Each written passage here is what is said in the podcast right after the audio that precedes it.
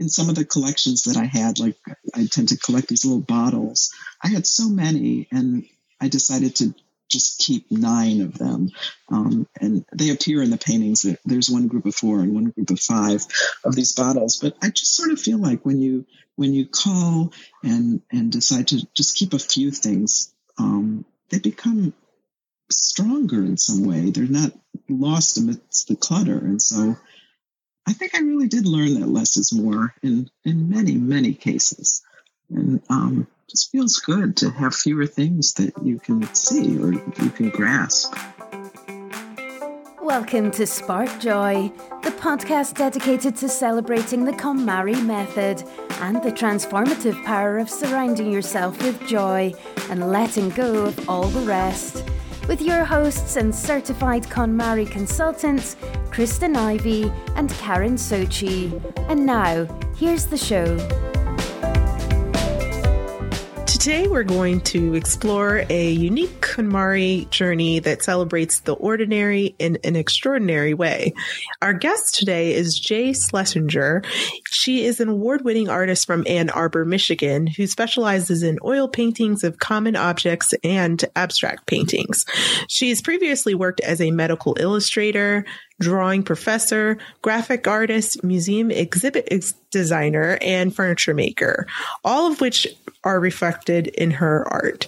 Her recent solo exhibit, Possessed, caught our attention. It includes 380 individual paintings of all of her possessions in her own home, and it's inspired by minimalism and a simplified way of living. It sparks joy for Jaye to explore the metaphorical possibilities of painting the mundane. She's going to give us a peek into the lifestyle change that inspired her creative process and story. Welcome to Spark Joy, Jaye. Thank you so much for having me. Welcome, Jaye. Thank you. Thank you. So let's get started. So, Jaye, do you remember the first moment you decided to explore mindfulness and minimalism and just a simplified way of living? And what really sparked that journey? Well, a number of things happened within a pretty short period of time, but I think the very first one may have been when I saw the movie called Tiny, which is a movie I'm sure you must know about it about um, tiny houses and the tiny house movement. We'll link that in our show notes as well. Okay, yeah. It was such a revelation and it really resonated with me. Um, I had never really heard anything about tiny houses and I was I was just really taken by the whole idea. um, and then that sort of reminded me of a, a, flood that I had had in my basement a couple years ago where I lost a lot of really important things that were very sentimental to me. And um, I had to get rid of them all. It was a it was a sewage flood, so they were really ruined.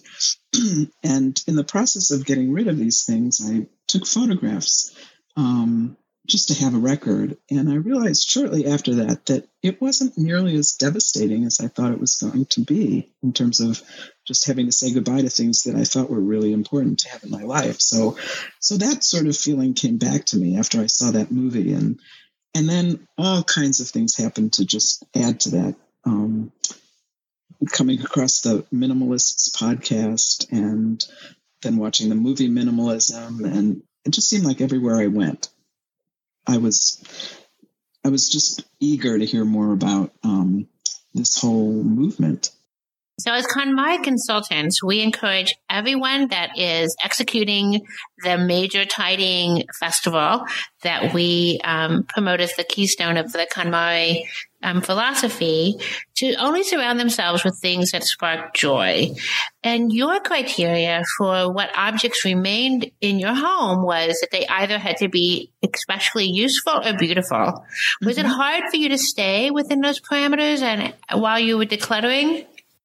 Um, it wasn't really all that hard. Um, what was hard was that since I had this whole other element to the the project, the, being the project was that um, I, I was not only going to declutter and simplify, but I made a commitment to paint every single one of my possessions.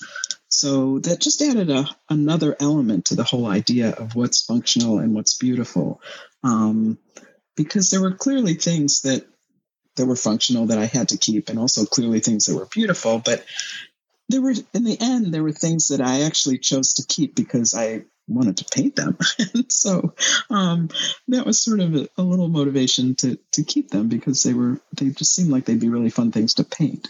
Um, but mostly, it, really wasn't hard. It was um, it the hardest part was the fact that I'm married and my husband doesn't really share my um, aspirations, and so I had to divide my possessions into things that were clearly mine and things that were clearly my husband's, but then there was a whole category of things that were ours.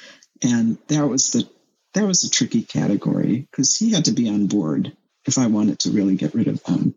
Um, that was that was probably the biggest challenge. Well, that whole strategy is actually really in line with the KonMari method, where Marie Kondo suggests that we start by really examining things that we call our own, um, or almost reclaiming them in a way, mm-hmm. um, and separating them at least in the beginning from from our spouses things especially if, if our spouse is, is taking um, some time to come along uh, with the process mm-hmm. um, and so yeah it's a it's a great way to continue so it sounds like that was really a beneficial te- technique for right, to move right. things along for you and for the sake of this art project, I actually painted everything that was mine and everything that was ours. Ah. So, um, I didn't paint things that were clearly his, but I did include like our furniture and kitchen utensils and that kind of thing. So, um, yeah. Very cool. And how long did it take you to to finish the um, painting? I worked on this for about two years. Wow. Um, and there were, like you said, there were 380 original paintings, but that doesn't mean that there were only 380 objects because a lot of the paintings had groups of objects or series mm-hmm. of objects. I see. Um, mm-hmm. And I also had paintings that had um, boxes of things. So, in other words, a box of files or a box of old letters. And um, so I didn't paint every single letter, but it was very clear that I did a, a pretty thorough accounting of everything that I decided to keep. Sure. It's so interesting how you decided to do the painting while you were in the middle of your decluttering process. Um, you know, I guess I, am I'm, I'm wondering how that happened. I mean, I guess I was thinking that that you had decided after finishing your tidying, oh well, I think I'll paint, paint these things. But it sounds as though this was part of your plan all along. It was. It was actually. It coincided with the fact that we were moving. So, um, in order to um, minimize our load since we actually downsized our living space. Um, so the the decluttering came kind of first in thinking about how to get rid of things to prepare for the move. But I was also looking for an art project. I had just finished a series of paintings, and I was actually looking for some kind of more conceptual kind of art project. And um, it just came to me. It seemed like the perfect way to be really accountable to my desire to declutter. If I had to actually paint it, it was kind of like putting my money where my mouth was in a way and just being personally totally accountable to this plan to declutter. Um, and it gave my life this just wonderful structure for a period of time where I knew I had, I knew exactly what I was going to do every day in my studio, and and I just really enjoyed the structure of that. Wow, that's so cool. Accountability through painting. I love this. I know. It was like, uh, that's sort of what kept me going. Because not, yeah. not only did I sort of promise myself I was going to see it through, but as I got into it, I told more and more people. Um, and then I really felt committed. Like I told my friends I'm going to paint everything I own. And it was kind of hard to turn back after that. well, I'm really interested in what the act of oil painting these objects told you about yourself and this experience, uh, the connection between the expression of this body of work and its reflection of, of you. Could you tell us a little bit more about that? Mm-hmm. Um, well, there's so many different levels to that. There's there's the level of what was it like to spend, you know, one to three days, say, um, on each painting, and that's a lot of hours to be reflecting on that specific thing that I was painting. So it gave me a chance to really connect with um, the meaning behind the objects in, in, a lot of cases, especially the ones that were more sentimental. Like um, my mother had passed away and I had some of her things that I was painting. And so during the process of spending hours and hours, you know, painting this particular bird or jar, I would think about my mother.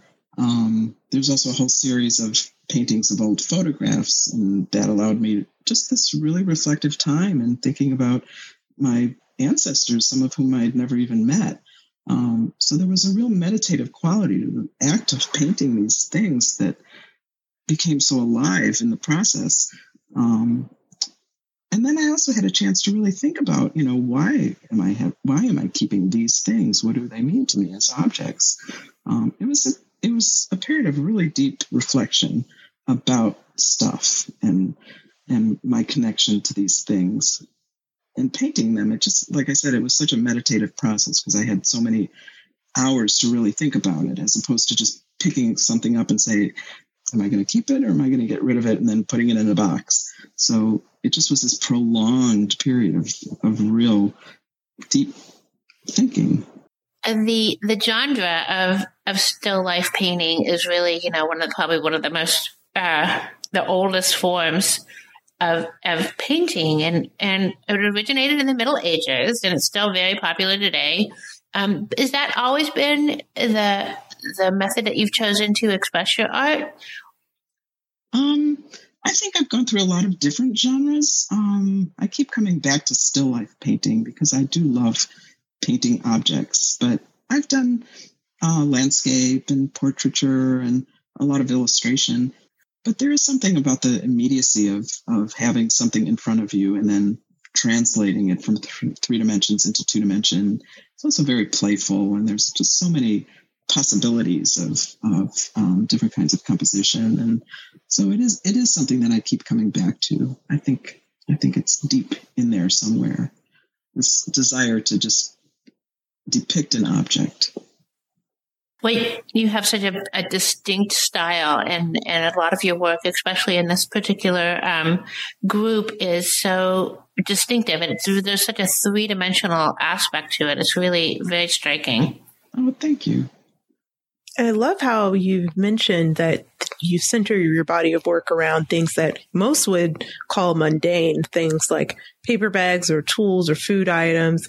Can you tell us a little bit more about how these objects really inspire you and even though they're ordinary they inspire you in kind of extraordinary ways um i just feel like these things of everyday life connect us you know they're just so um they're so overlooked we take them for granted but i see that all around me that these really simple objects become a way that um a lot of people can find a way to connect with each other you know, I see that also when I exhibit my work and and show these mundane objects. Everybody has a story about, you know, uh, oh, I used to have one of those, or my grandmother used to do this, or it's. I find it just to be these objects to be so universal. I guess I just it's kind of like rooting for the underdog or paying attention mm. to something that nobody else pays attention to. Very cool. That's so interesting because, and and I think in our work as as consultants working with clients who are, you know, trying to make decisions about things that there are certain things that we run across probably consistently with every client. Um, and then, of course, there are so many things that seem very unique to people, and, and I think mm-hmm. it's always so amazing to to see what people choose to keep and what things feel really important to them. Right, right. And, and sometimes it is sometimes the most ordinary little objects that um, that are really meaningful and, and add a lot of joy to our lives. You know, I agree. Yeah. What do you know now after completing your latest project, which is called Possessed, that you didn't know before? Um. Well, I think I sort of knew this, but now I'm more convinced that um, that less is more. I think I really learned that um, in some of the collections that I had. Like I tend to collect these little bottles. I had so many, and I decided to just keep nine of them.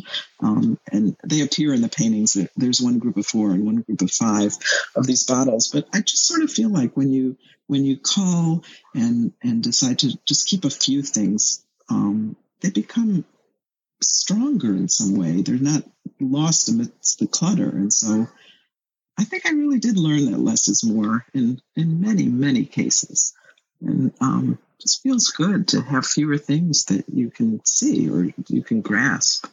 Wow, really curious. Post decluttering, did you notice any changes, or did your husband notice any changes in, in your life, or just everyday experiences, or did you attract uh, something new into your space now that you had that revelation that less is more and, and you were open and created more space in your life? Um, I'm not so sure he really shared that. He's, I think the most common refrain is, Where's the so and so? Where's the cookie sheet? Where's the bread pan? oh, we've all heard that so one. I think in some ways I, I went overboard, I think. And sort of anything that I felt was redundant, I got rid of. And now we're sort of now that we're moved and we're digging through stuff, we're we're realizing that I may have been a little ruthless. So um, I don't know that I don't I don't know that he's. I, I honestly don't think he gets as much pleasure from um, from the the the spareness or just the the decluttered feeling as I do. But um, I feel great. I just I just love having fewer things. Um, it's not like I'm a real minimalist, though. I have to say that. Um, it's more just for me. It was always more about being deliberate than being minimal per se. Um, so I, I never really even thought of myself as a minimalist. I just liked the idea of of being really conscious and mindful and deliberate about these things rather than being minimal. Um, because I do have a lot of things. I saved a lot of decorative items and old toys and um, probably is a little bit more minimal when it comes to things like clothing and, and furniture, but um, I'm not. I, I, don't think I'm a minimalist in the same way that a lot of true minimalists are. I just like to think of it as being, you know, thoughtful about, you know, what we choose to have around us. Well, well, that's really in alignment with KonMari. And I'm curious, is there anything that you let go of that you had some second thoughts about or any regrets? Well, okay. One thing um, that I did, there there were a number of things that I really agonized about, and um, most of them were sentimental. But I put them in a box, and I put a big label on them called maybe.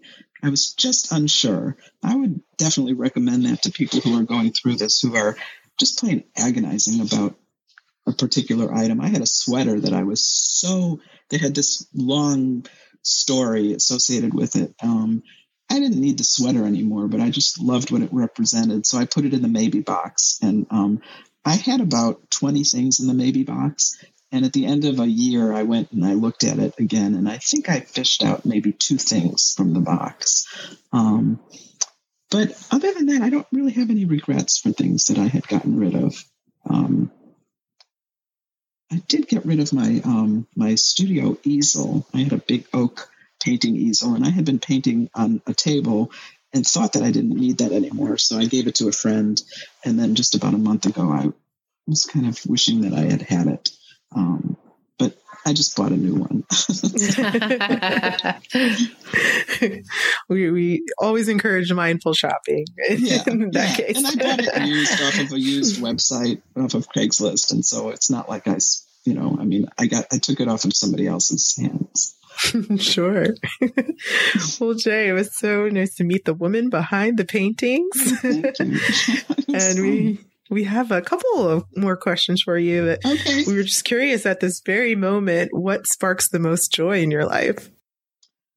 Well, besides my two grandchildren who spark a whole lot of joy, um, um, I think that one thing is that I've been building these little tables for my new um, house, and um, they're sparking a lot of joy because they're.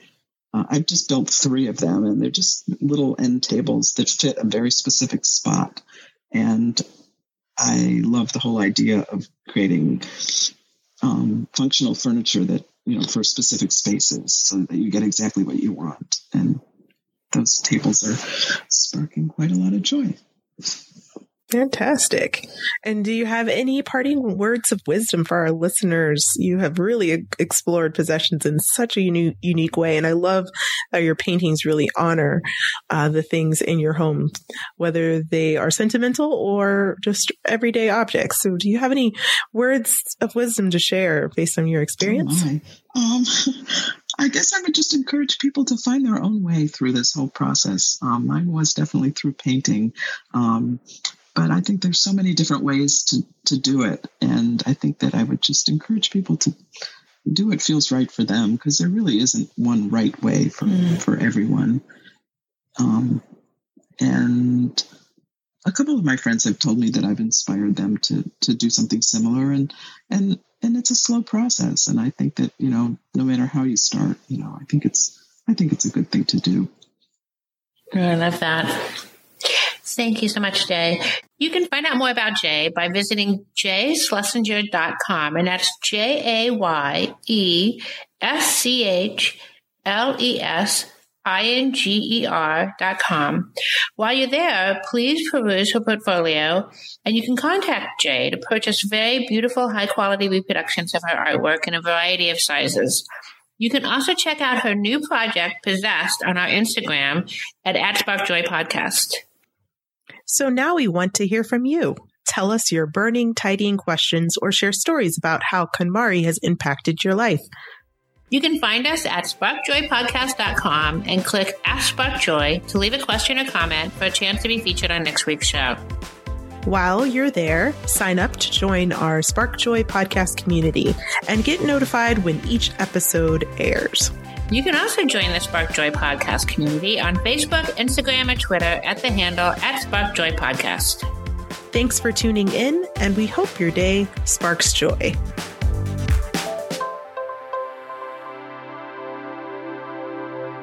Thank you for listening to Spark Joy with your host, Kristen Ivy of For the Love of Tidy in Chicago and Karen Sochi of the Serene Home in New York City. Spark Joy, the podcast, is not endorsed by or affiliated with KonMari Media Incorporated. The opinions expressed on this episode represent the views of the co hosts and guests alone and do not represent the corporate position of KonMari Media Incorporated or the KonMari consultant community.